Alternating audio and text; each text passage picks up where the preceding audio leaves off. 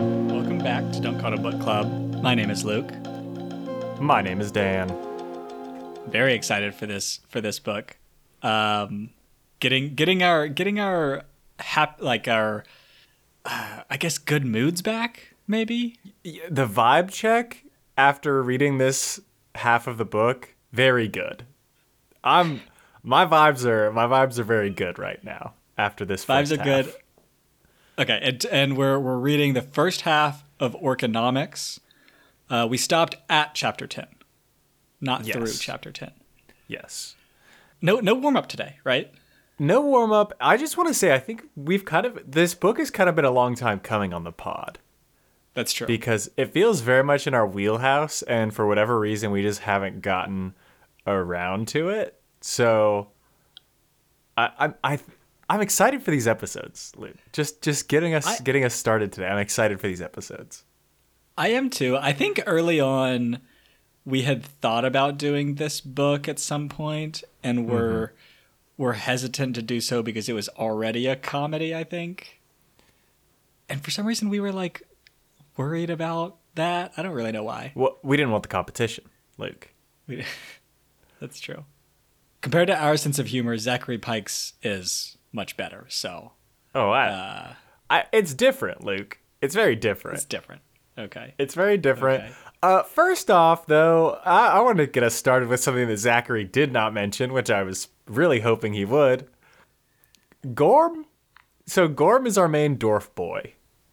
Let me tell you the story of Gorm, and then let me tell you the first thing I thought of for what this character would be like to encounter. Okay, so Gorm, we are introduced to him. He has been sleeping in like a muddy ditch after a drunken night and he gets essentially bear hugged by a goblin, Gleebek, who has also spent like a long time outside in like a barn and is currently on the run from a hero who's trying to kill him. Okay, so Gorm then proceeds to save Gleebek. They go into town and they're, he's going to get Gleebek his papers. Before they do that, they stop at a, I think it's like a 10 cent sausage roll stand. And they have a fun little interaction where they end up uh, getting as many like onions and as much like mustard and stuff as they can on these sausage rolls, on these beef rolls, and then going into town to meet up with some folks and get into some shenanigans. Um, I want to say the first thing I thought of once he once we got to this point where he's gonna start interacting with people was Gorm's breath has to be terrible, right? Like he's gonna kill somebody just with his breath. Oh, okay. so Because we're talking morning breath compounded with hangover breath, compounded with just like his general smell, and then he has like the most pungent food I can think of. Right. Yeah. Yeah, for sure. I mean, it, do you think he had coffee as well? I feel like he probably did. Okay, this is actually a, a point I was thinking about bringing up later. There is coffee in this universe because at one point Gorm is drinking coffee in the morning. Yeah. Uh, so yeah, he probably also has a cup of coffee for sure. Ter- it's it's brutal for Gorm. Yeah. No, it's Yeah. brutal for anybody Gorm wants to talk to. Which maybe this is a strategy of his where he's like, I know people aren't going to be that willing to help me out, so I'm going to just subject them to the worst dragon garlic breath ever. Yeah, the crazy thing about this is the just like no thought spared for the smell of his breath. Because like for, for me, for me, anytime I like eat something or do something that I know causes my breath to smell bad, I'm like very aware of it. Right. Naps, es- naps are a big one. It's like anytime I'm taking a nap, uh, I'm making sure that I'm not talking to anyone before I can manage the crisis. Mm-hmm. Mm-hmm. And so Gorm just like piling these things up, not even worried about it. It's And okay, I imagine in you know in this world a lot of people stank. Like I think most people probably smell in this in this world, but like there's levels to it. There's levels mm-hmm. to it, and uh, like I think Gorm has taken it to the top tier of stink at this point. Here, oh, ooh, okay. I have a I have a question actually. Mm-hmm. Mm-hmm. So Gorm is a is a dwarf, Yes. And when I'm worried about like my breath smelling bad, let's say, it's because I'm Mm-hmm. worried about like face to face interactions. Oh no! Okay, yeah, yeah, yeah, I get exactly where you're going. Keep going. Yeah, yeah, yeah. And Gorm, uh, I I don't know I, I don't know what the typical ratio is, but I'm assuming is a lot shorter than most like humans or well, there's a lot of like I know there's a lot of gnomes though, shorts, a lot of short species in and this book, so- halflings. Yeah. But I, I, I imagine he's having less face like close face to face interactions than than I typically would, just because of difference in stature, right? I think this is Maybe you a don't worry about great point. I think this is an outstanding point. But like, uh, you're still gonna get some some stank, even if Oh, there's a, a couple feet of distance. It's it's the smell is the waves are permeating that air. Like the waves are just they're radiating out from you, and That's true. and you also uh, made a good point. There's a bunch of short races in this universe Right. that he is also talking to extensively. So, I I think there is a possible explanation for this because Gorm is pretty savvy and he's going he's bringing a goblin in to town to try and get their papers and it looks really suspicious. Maybe this is like drawing attention away from the goblin. Right? Nobody's to be like, okay, if the smelliest dwarf you've ever seen comes into town, you're not to be like, hey, a dwarf came into town with a goblin the other day. Instead, you're to be like, hey, did you guys see the smelliest dwarf I've ever you've you've ever seen walk into hmm. town yesterday? Like that's I could the see story. the I could see the waves coming That- out of his that's mouth. the headline. Is this the the literal smelliest dwarf anyone has ever seen walked into town yesterday? Mm-hmm. The goblin disappears in the background. This is true. This is true. It's I don't know if it's the I don't know if it's the distraction that I would choose, but but yeah. I think it's definitely working. It seems to, especially considering how famous this person is. Right. Oh, really real quick side um sidebar Yeah. on on why he's famous. Yeah. So he's famous for well, okay, so he originally was like a very famous hero for being good. Yes. heroing. Yes. Um, and then he's now infamous for running away yes. from this one mission. Yes. We we're on board with considering the fact that he doesn't remember the details of it. Something fishy went on, right? Are we assuming that? Oh, I mean, one hundred thousand percent.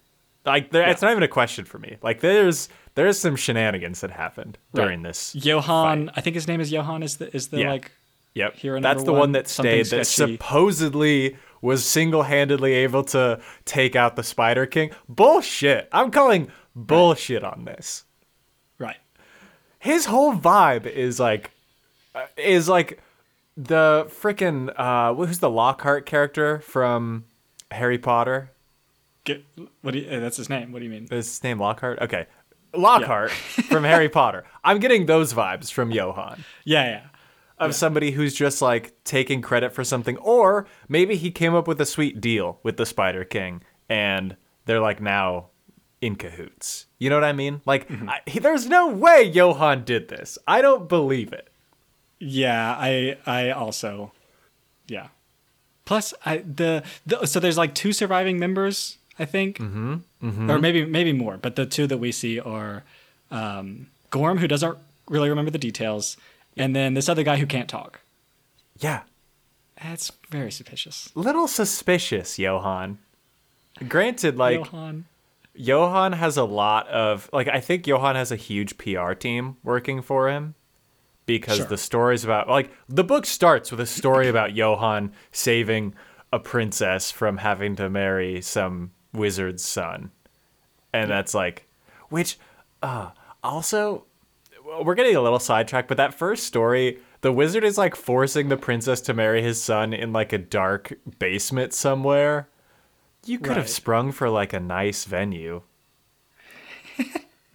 Like you can't be mad at the princess for being upset that her wedding is is complete shit when you have it in a stinky basement. If you're okay, so yeah, because presumably, we this the whole premise of this book is uh-huh. that the good villains are super rich, right? And I'm assuming that this villain is like one of the one of the high level villains. Yes. Yes. What are you what are you, what are we what are you doing with like I for, I forget the details of the of the venue, but It's it's like a dark, damp room is what it was described. as. It sounds like a dungeon to me. No, you. I'm sure you have a tower somewhere. Even Yeah. even friggin' Saruman had Orthanc or Orthnak or whatever the big tower is called. I'm gonna get some comments for this. Uh, you just take him on the very top of the tower. Great view, beautiful place, isolated, great. I okay, yeah. We let's be let's to be clear here. Uh, he is forcing the princess to marry, so the venue Oh. does not help with that. But um, it's just it, I I agree with you that like it's an important. I don't know, make the venue nice. If you're gonna go doing? through the thing of like I'm gonna do the wedding ceremony as like an important thing that I've decided is Right. important, like have the whole nine do the wedding ceremony, like have the whole nine yards there. Do This do is the, the, wedding. thing. This this is the thing about these scenes. We're getting so sidetracked. None of none of this is my notes, but um, the thing about like when let's let's say in, in this case, right, the wizard forcing the princess to marry his Yeah. son. Yeah. It's like we all know that this is not legit. Uh huh. Like when they go out, it's like, hey, they're married now. Did you hear he took her into like, a dark? no, you're the bad guy. No. whatever Yeah. legal proceedings this leads to, like whatever claim you have on the throne is not real because like obviously that's not how this works at all. Yeah, but he. I mean, she said I do. She was wearing a dress. They were in a dark, smelly, dank basement. Uh, I think that's a wedding. That's got everything for a wedding, Luke. Also, It's true. The other thing about this, which is important to keep in mind, is apparently there are like lawyers who can come up with contracts that are so good you can't break them. Right. So like, why do a wedding? Why not just like, yeah, I've got this contract, just sign it. Like I don't need you to stand up here with my son and be like, I do. We don't need to do that. Right. Right. Just like let's go to the courthouse and I will force you to sign this contract. Because also, the other crazy thing about this and the contracts in this universe, you can agree to them while you're not in your fit state of mind. Mm, mm-hmm. Like the Jade Wind, who signs the contract to be a part of this crazy mission, did it while she was blackout. And they were fine with it. And everyone was like, well, you did sign it, so you have to do it now. Ah, no! That's not okay. We can't do contracts that way, guys. Yeah, I feel like you don't even need that good of a lawyer to get out of that one. Right. Right. The other okay. All right, this is this is going to move us on to a different note though that I have. Uh, This is uh, okay. So these contracts there's a lot of philosophical questions here with these contracts, specifically with elves. If I'm an elf and I sign a contract 10,000 years ago and today I am like a completely different person because of how elves change over time. Do I still have to honor that contract? Um It's okay, like, so this is a very hypothetical, assuming that the- the contract la- like is a something that lasts for this long. yeah, let's say it's something like uh like child support, you know. You're paying 10,000 child support for a ten thousand year old child. Yeah, 10,000 years go by and it's like, "Oh man, I don't even know that kid should- anymore." Can you get a job, kid, please?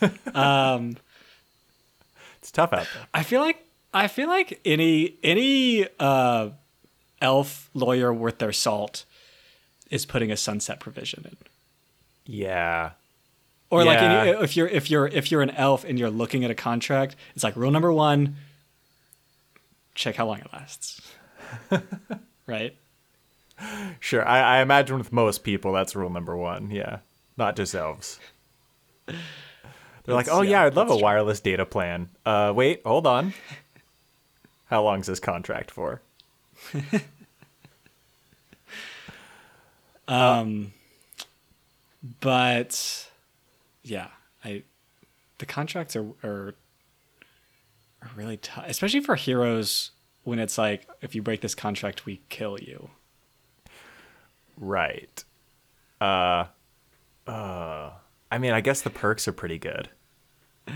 The perks are good. Here's the, here's one of the uh, notes that I have though. So for the for the heroes, they I feel like are super underpaid. Mm-hmm. Because like there's the at the beginning of the book, they're talking about splitting up the loot Yeah. of this one like super big uh, mission, and the investors get like ninety percent of it. yeah. Yeah. And I'm assuming that they're like funding the heroes, like maybe buying some of their equipment and stuff. Mm-hmm. They are. But like also I mean, at what point are you as like a good hero just taking your current equipment and like I'm funding myself on this one I'm flying so. I mean, I'm sure. Okay, to be clear, there are probably rules about this. I would. Uh, that's the only way that I can think about not why you wouldn't do this, right? Like, if I'm a rich hero, I can kind of buy my own weapons and armor and Right. and like healing potions. Right.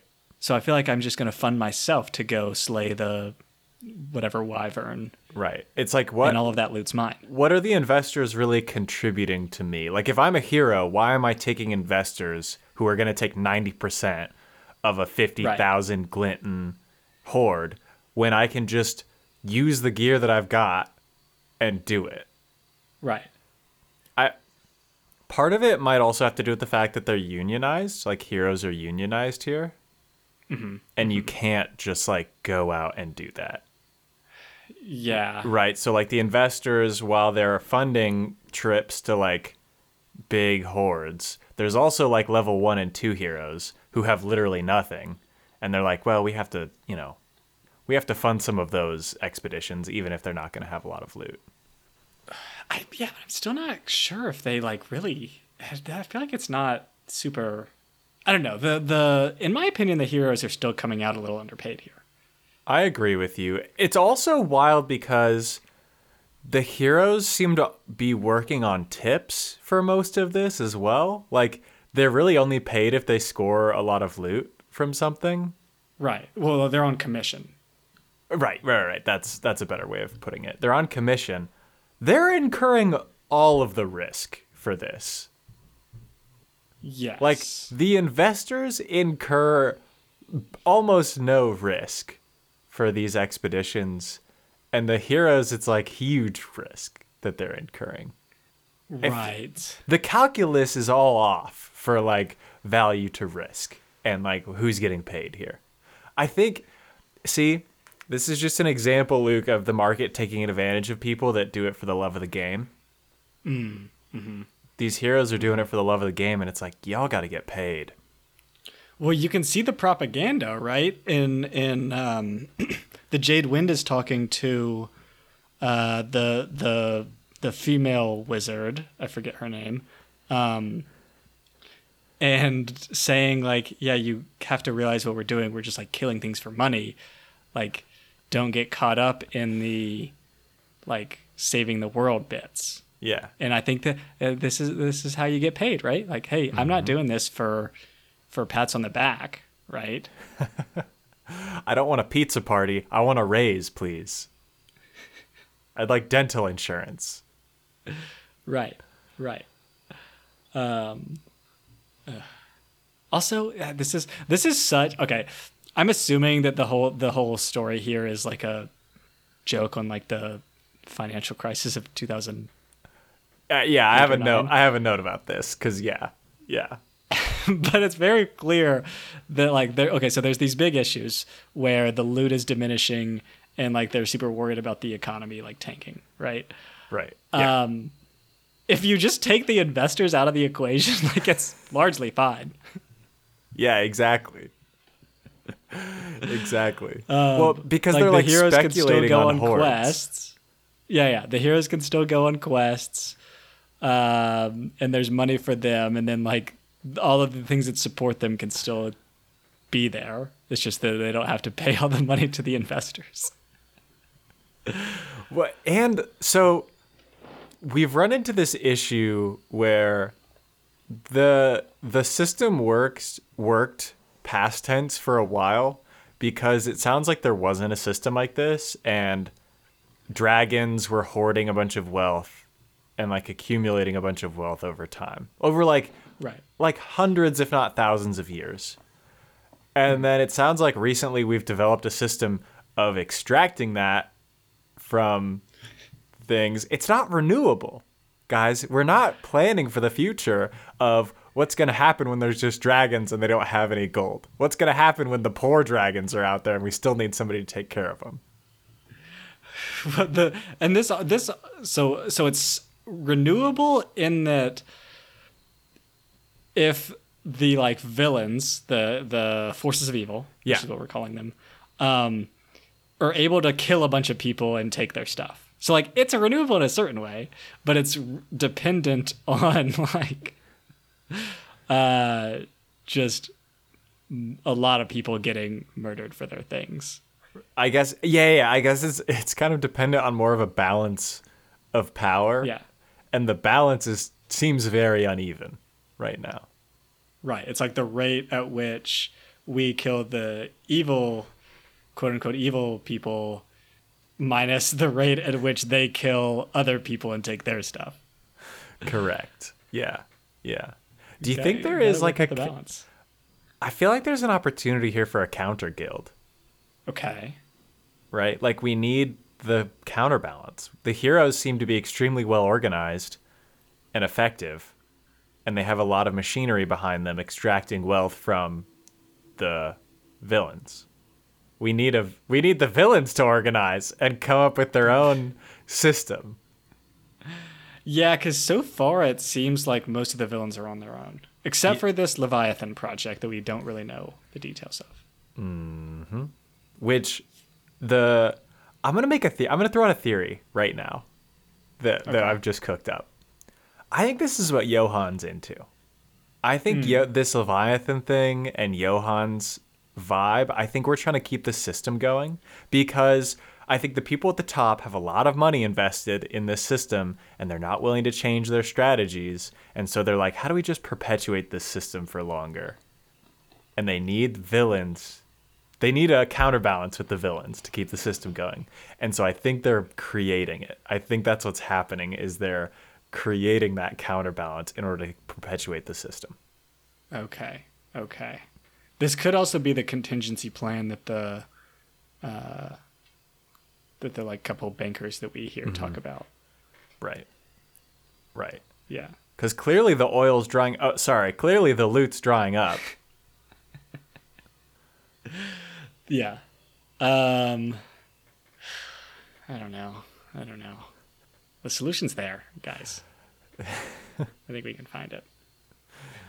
maybe i don't know though think about the gdp luke The GDP, yeah, the GDP is key. Um, big issue big issue it's extremely dependent on just like transfer of wealth. There's nothing being generated. Um, okay, I'm gonna go to something small. yeah take us there So there's a scene where I forget his name, but the the the like ha- halfling or or whichever guy he was that's recruiting. oh not mr brunt who is the like orc but the halfling who's doing the like coercion Well, okay, both the two of them. Okay. They they they bring everyone to a or they bring uh Gorm to a bar and they each get a drink and the ogre gets like five kegs. yeah Okay, my question. Is there like what what's the money situation here? You're saying why are they taking this ogre out to drink if it's gonna cost it's like oh it's like so the much? bill is five hundred dollars. right? I don't know how much kegs are. But I mean, this- they're not charging based on your size. They're not proportion. They're not saying okay, Right. The orc, the ogre's a big guy, so he's gonna drink this much. We're gonna charge him the same as the goblin who drinks out of a teacup. Yeah. No, they're charged. ass- right. I'm assuming there's not a sliding scale. This doesn't seem like a very like equitable society to the point of them like charging people differently based on things like this. So Right. he's getting charged for five kegs, I assume. okay, Luke, hold on. There's magic in this society, right? Okay, So sure. maybe beer is just really cheap because they have a wizard in the back, and they're like, "Oh, we got another ogre in here," and he's like, "Ah, all right, got to pull out my ogre spell. Here we go." Ooh. Okay. This is a good point because then at this point it's like how's what's the like how do you charge people? Is it just like an a, an upfront cost of like if you're going to get a drink it's a flat fee Oh, you get like a wristband. two dollars, and then on top of that, it's like ten cents per gallon or something like that. Sure. Sure. It could be uh Oh, actually I just figured out. I kind of figured out the solution, I think. I don't I don't think they're paying. Like we just saw them leave a place after getting the elf who is like addicted to health potions, which I I do want to talk about in a minute. But when they left that place, I think that was the one where they like kicked down the door Yeah, and the buddy was like, "Hey, you got to pay for that." And they were like, "Hold on." And they went in and just kicked his ass. I think they're just going around to these not very good bars and ordering a bunch of food and then pointing to the ogre and being like, "Are you get like what are you going to do?" We're leaving now. Bye. Okay, sure.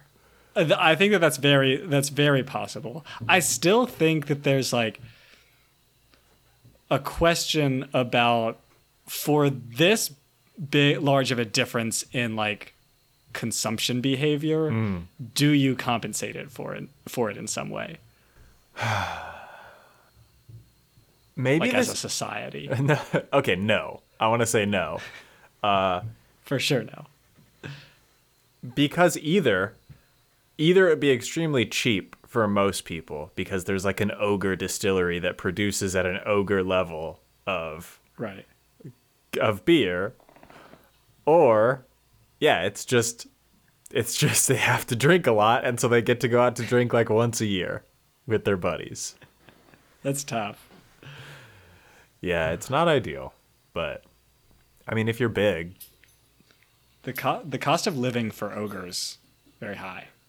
it's ridiculous yeah Yeah, the cost of living for ogres is very high. which is tough. Which makes sense why they would turn to a life of crime, right? Like it Well, makes are the ogres bad? uh, the one we've seen. Sure. Sure.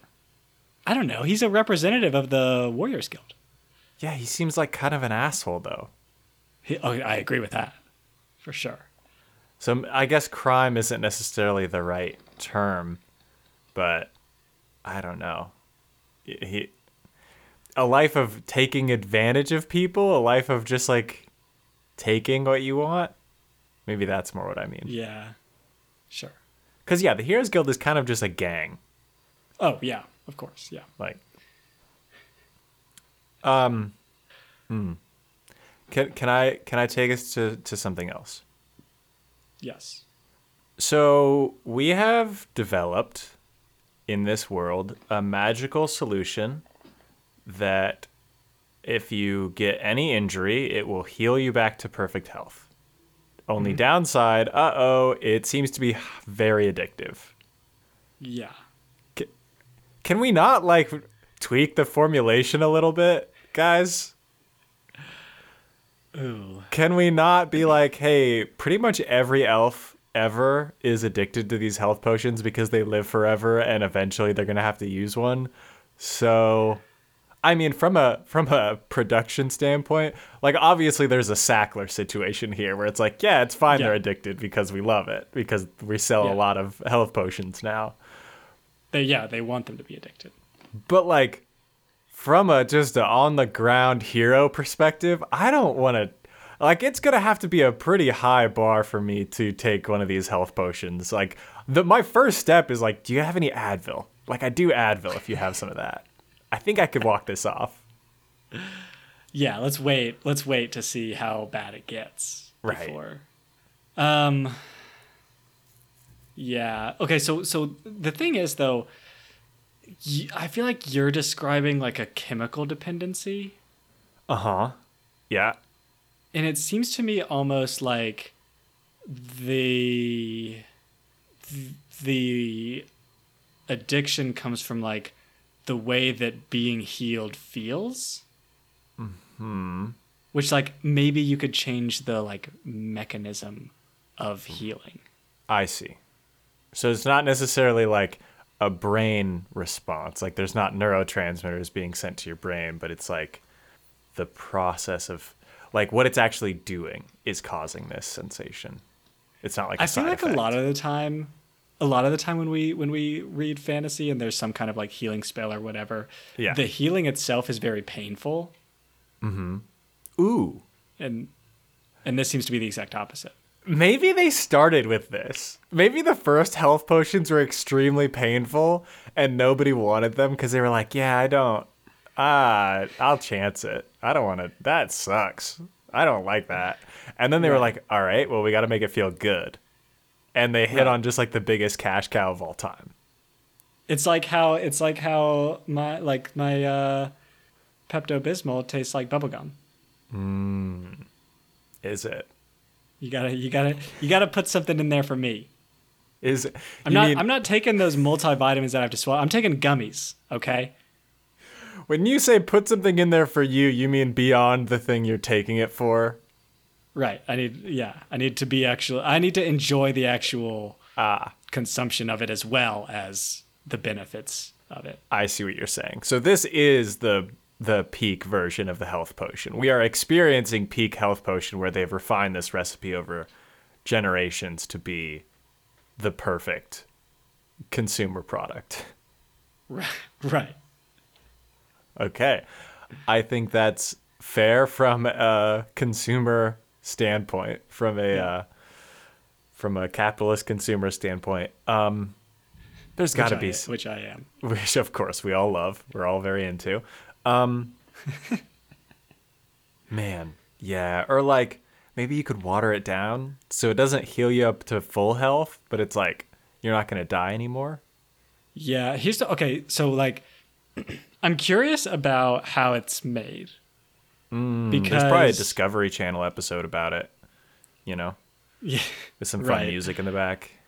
probably um and then is it a secret do you think or as like a super advanced adventurer do i want to be able to know how to make this on the fly I think it's got to be a secret.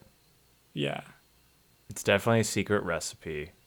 Otherwise, yeah, there because there's for sure a company. Like I guarantee you, we've yet to meet the company, but there is a company that makes these health potions. I guarantee it. but do you think there's only do you think it's a monopoly and they have like a patent on it Mm, that's a good question. I feel like, based on how this story kind of is, I, the vibe to me is that it is a monopoly, or at least a conspiracy among the people who produce it to like keep it prices high. You know. right so this is how so like it's a monopoly which is why no one seems to be doing anything about the fact that it's addictive That is extremely addictive. Yeah. Yeah. yeah Uh, we got to get that patent out of here Get a generic. We need a generic version, please. Yeah, yeah. Congress pass a law. Uh, I think they have a king. know. I, think they have a king. Look. Yeah, for sure they have a king. So there's the good guys and the bad guys, and the bad guys we're just calling forces of evil, Right. Foes. right? Yeah. It, and this encompasses like orcs, goblins, Kobolds. all of that yeah all of that side is forces of evil a little harsh Yeah. okay but Okay. I'm, i i agree with you i'm curious which came first of like them being mistreated and therefore siding with the The Spider uh, King and his folk. the Spider King who who um, let's say let's I'm gonna put us on the side of the humans, right? Yeah. Like the Spider King is anti-human and the like forces of evil are like okay we've been super mistreated by the humans so we're gonna be with you that i feel like is a very uh, good position however if like at the beginning of this were, it was just chill and then like all the goblins and orcs were like hey we're gonna join the clearly evil side mm.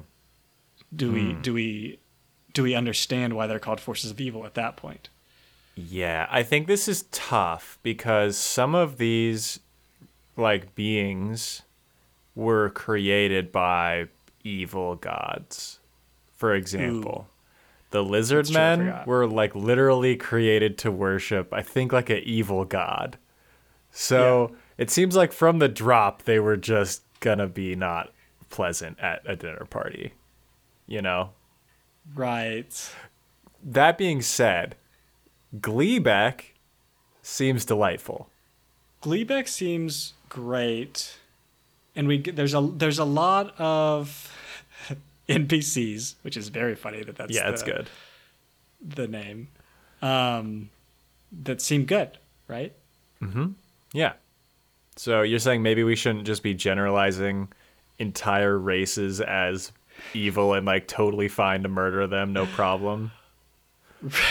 for like for sure. for like points for literally it, literally not even money, just points in your game to be like level uh, well, okay, now I'm thinking about the I mean, it's very good, right? Of like these Right. these heroes are leveling up by killing orcs and stuff.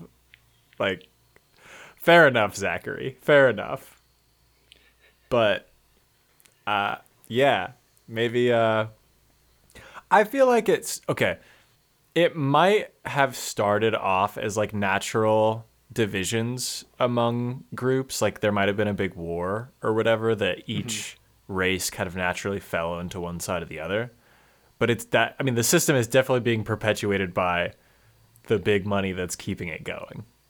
Man, big money's causing a lot of problems here because you can see how just like being going to the to a bunch of goblins and being like, "Hey, I would be much better if we just hung out instead of fought each other."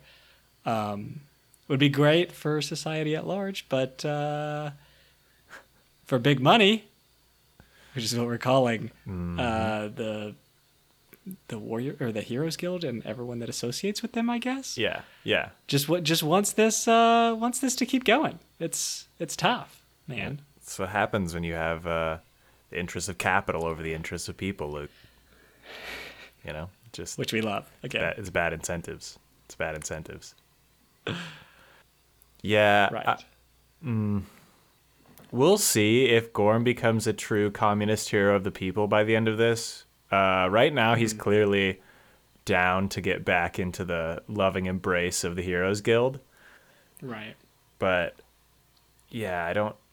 I, I mean, the moment where he decides to help Gleebek seems to be the one where it's like, you know, the heroes, like, they just would murder this guy no problem, right? Right. There's there's some incompatibilities going forward between between them that I don't think are going to be reconcilable. Pro- yeah, probably not. Especially considering if Gorm joins the Heroes Guild again and like keeps Gleebek on, he's gonna be like at a farm somewhere killing a bunch of goblins, and Gleebek's gonna be like, "Oh, that was Uncle Rick. Oh, oh no, Gorm. Gorm, it's not great. Was it worth all the points? How many points was Uncle Rick worth? Yeah. It's got to be at least 10. So yeah, I, it's going to be tough. Gorm, I don't think is thinking that far ahead for his future. Uh, yeah, no, I agree. I agree. I have a logistical question. Mm-hmm. So you like killing a bunch of goblins gets you points, and I'm assuming it's like points per goblin. Yeah, How's how are we proving it? Is it like maybe just ears. goblin ears? Bring back an ear.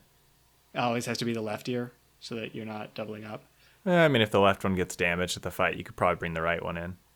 Yeah, but then you can do then then it's hard to verify how many goblins you killed because you could be taking two per goblin. Yeah, I don't think they're doing a lot of verifying, Luke. I don't know. I don't know. Yeah, they might be though. It's, I think it's important. All right, fine. Always left. Always left ear of the goblins to bring them in. Um, Be careful not to hit the left side of their head, okay, guys? keep them clean. That's what pros do. That's how you can tell a pro. Yeah, that's how Gorm knew the hero who he was fighting at the very beginning wasn't a pro because he was like, "This this goblin is so dirty. You messed up. You messed That's up, right. kid. What are you level two? Amateur, amateur. Uh, I have another logistical question, Luke. Okay. I don't know if I misread this, but I think this is correct. If like a gnome and an elf have a kid, it's a human. I think that's what I read as well. Yeah. Uh, hmm. Very first time that happened, what was that conversation like? like, this elf Yeah. woman is pregnant and she's like, Oh, I'm so excited, Nomi, for our beautiful baby. Uh, I can't, I mean, sure, we both look very different. I'm very curious to see what it comes out like. And then cut to nine months later, and it's just a human baby that comes out. And Nomi's like, uh, Gwendolyn? A word? a word, please. Yeah. Yeah. Uh. What? Also, just like, again, logistically, for the smaller races, what's the like survival rate? Oh no. Oh no. Oh. This is why it doesn't happen that often, I would assume. Maybe this is why dwarves have have gone beyond beyond it. Dwarves saw this happening. We're like, ah, we're just digging them out of the ground. We're gonna we're gonna reproduce by budding, or pollination. We're gonna have a seed, like a That's literal more f- efficient. a little fruit. That's the lily thing that Gorm wants to do. Right. Is it? No, I thought that too. Yeah, yeah. Yeah, it's a, it's a, uh, I don't know. It's a tough one that I have more questions about. And also, the humans always look like kind of strange. Right, but they're still like humans. Yeah. Which i- like inevitably you're just gonna have way more humans. Also, what magic spell did people do? I would be pissed. I would be like trying to get to the bottom of this because that does not make sense. What magic spell did the people do that my baby is a human? Yeah. There's no human in this interaction. Why is the thing coming out a human? We do need we do need some some hereditary biologists in this world to to really try to figure this out because it's it's important, I think. I want to know what human broke into like the eighth dimension. What human wizards broke into the eighth dimension or just going around impregnating all of these these various races of being through a wormhole in the eighth dimension or whatever. Yeah, because it, like- like, it can't literally just be like, oh, it just so happens. Oh yeah, when you shake a bunch of when you shake a bunch of weird genetic material together, uh, it just happens to be a human that comes out. Uh, who knows? That's just how it works. I don't think so, guys. and then like it poses so many other questions, like how do you inherit other traits from like a gnome and a halfling? Like Ooh. if a gnome and a halfling have a kid and it's like 6 foot four, where where do those traits come from? Like what part of your what part of the Yeah, genes are the here's a- ones coding for a human to be LeBron James? Yeah, but it- is it, I feel like it's. It seems like it's got to be just randomized, right? You're rolling a d20 for stats. Man, it's the Wild West out there. Yeah, I did it also say this was the case for the foe creatures as well? Uh, I don't remember that one. I don't either, but it'd be insane if that was the case. Like if an orc and a goblin got together and a human came out. Yeah, it's a good question though. What is it then? What is it, guys? What's the default? Because because this I so human is the default. Like Light side. uh, yeah, light side. That's what it's called, right? They're like lightlings or something like that. Yeah. Yeah. Yeah, lightlings. Um, oh, but this, but that, okay. But then if it's different on the other on the other side, that means that there's like a co- like cosmically recognized delineation between between the forces of evil and the lightlings. Correct. And then you have to wonder, okay, if we mix the two, like if a goblin and an elf have a kid, Oh. what happens then? Are half orcs a thing? Okay. And if they can't, we have to go away from the word race and we have to use the word species because they are not able to reproduce. Right. Man. Maybe it's lizard. Zachary, let us know. please. I feel like it could be in the rest of the, it could be in a later section of the book. maybe Gleebek and Gorm get get more intimate. They could. And we find out Gleebek is like female. They do have a I feel like a connection. Oh, th- like there was electricity between the two of them the first time they met. Oh, I 100% agree. it's like a classic romantic story of like bumbling guy who's down on his luck just like runs into somebody on the street uh, and they have this interaction where they get kind of put together and then they fall in Right. love over the course of an adventure together in these weird They circumstances figure out they have a lot more in common than they were expecting, even though they're from different classes. right different worlds Yeah. um, yeah, i just want to see what baby comes out for sure. For sure. so i'm hoping that happens Are we okay? Um are we talking too much trash about elven food? oh yeah I feel like yes. Oh, ooh, ah. Here's what I'm going to say about it. So, right off the bat, I am vegetarian, so I don't sympathize with Gorm very much at all. Where he's like, I want something Right. dead to eat. It's like, mm, not so much. But I do sympathize with him in that I imagine this food is extremely expensive and like trying way too hard. Like, I. It probably does taste very good, so I think he's being a little bit like Right. Obstinate about it unnecessarily, but I also imagine if he's the one footing the bill, I wouldn't be that He's excited. though. Right, right. He's not though. But if I was the one footing the bill, I would be like, yeah, just bring me out like a slice of honeydew and some granola, please, because I don't want to deal with the like twelve dollar fruit salad you have for me. The I know that Gorm is inherently supposed to be like kind of rude and Yeah. like gruff, but man, so rude. Like if someone buys me breakfast, Yeah, that, that's I'm no matter what, I'm eating the whole thing and coming. Well, I'm first of all have like even though I grew up very picky, I'm currently now like the opposite of picky and basically just like a garbage disposal for any food. yeah, Um, of course. and so like I don't know. I mean, I mean in anything and everything. And this, I feel like you're. I feel like probably tastes really good, and it's an ideological stance that Gorm is taking here. It also seems like one of the first times Gorm has eaten elven food. Like it sounds like he doesn't eat elven food very often. Mm-hmm. Enjoy it. This is a cultural experience that you're it a try. being given by an elf that you. It doesn't sound like you have many elven friends anymore these Right. days, and like. She probably ordered you a very good thing from the menu. She's probably Yeah. like, "Oh yeah, this is really good. I think you'd like this." Come on, Gorm, God, yes. Seriously. live a little, you know? Just try it. Give it. Come with an open mind. I feel like this is the classic. You know the uh, annoying thing that uh, like people that are super proud of being meat eaters say. They're like, "My food." Yeah. That. What do they say?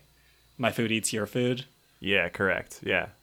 This this is this is Gorm, where it's like, come on, Gorm, that was funny in like 2010. Stop saying it.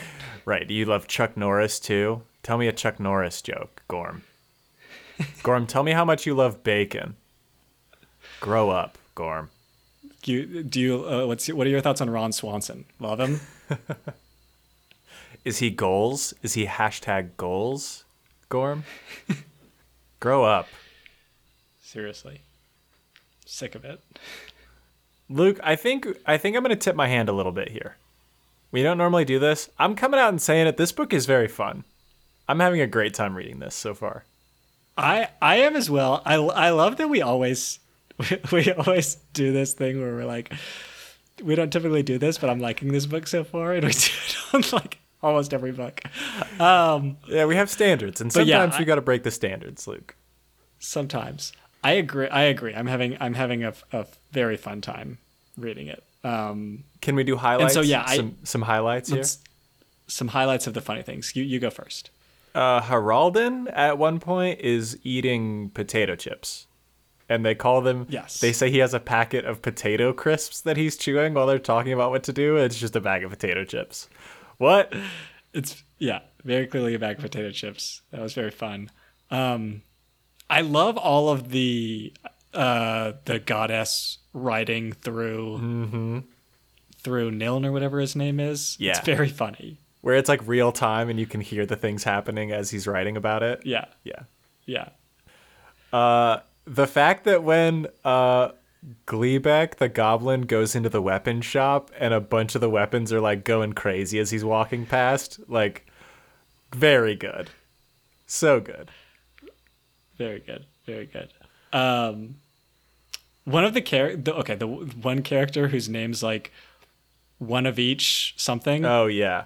Yeah. Didn't know what that was until we got to him, and he just has like he's missing one of every every pair. Right, I love how I love how Gorm instantly knew who it was, and I was like, "How do you instantly know who this guy Yeah. was?" And then it's like, "Oh, oh yeah, okay, I guess I would too, huh?"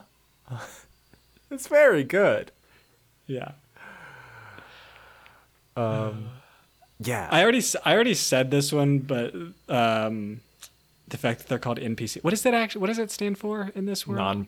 Oh, it's like non-combatant something persons. But I, I was trying to figure out how they got NPC out of it too, and I also couldn't figure it out. It was there some. It was there somewhere in the book, but I, I forget. But Mm-hmm. yeah, calling calling the the forces of evil that have paper NPCs is very funny. Yeah, yeah. So I just this book is very fun. I'm loving it. I'm really Yeah. enjoying it so far. Um, Yeah. and so Luke, we're gonna wrap it up next week. We are. Hopefully, we get some Gleebek, some hot Gleebek on Gorm action, and Mm-hmm. they make some kind of kid. That's the big thing we're hoping for in the next section. Yes. And we'll see what happens with this quest. But we'll be back next week with hot takes.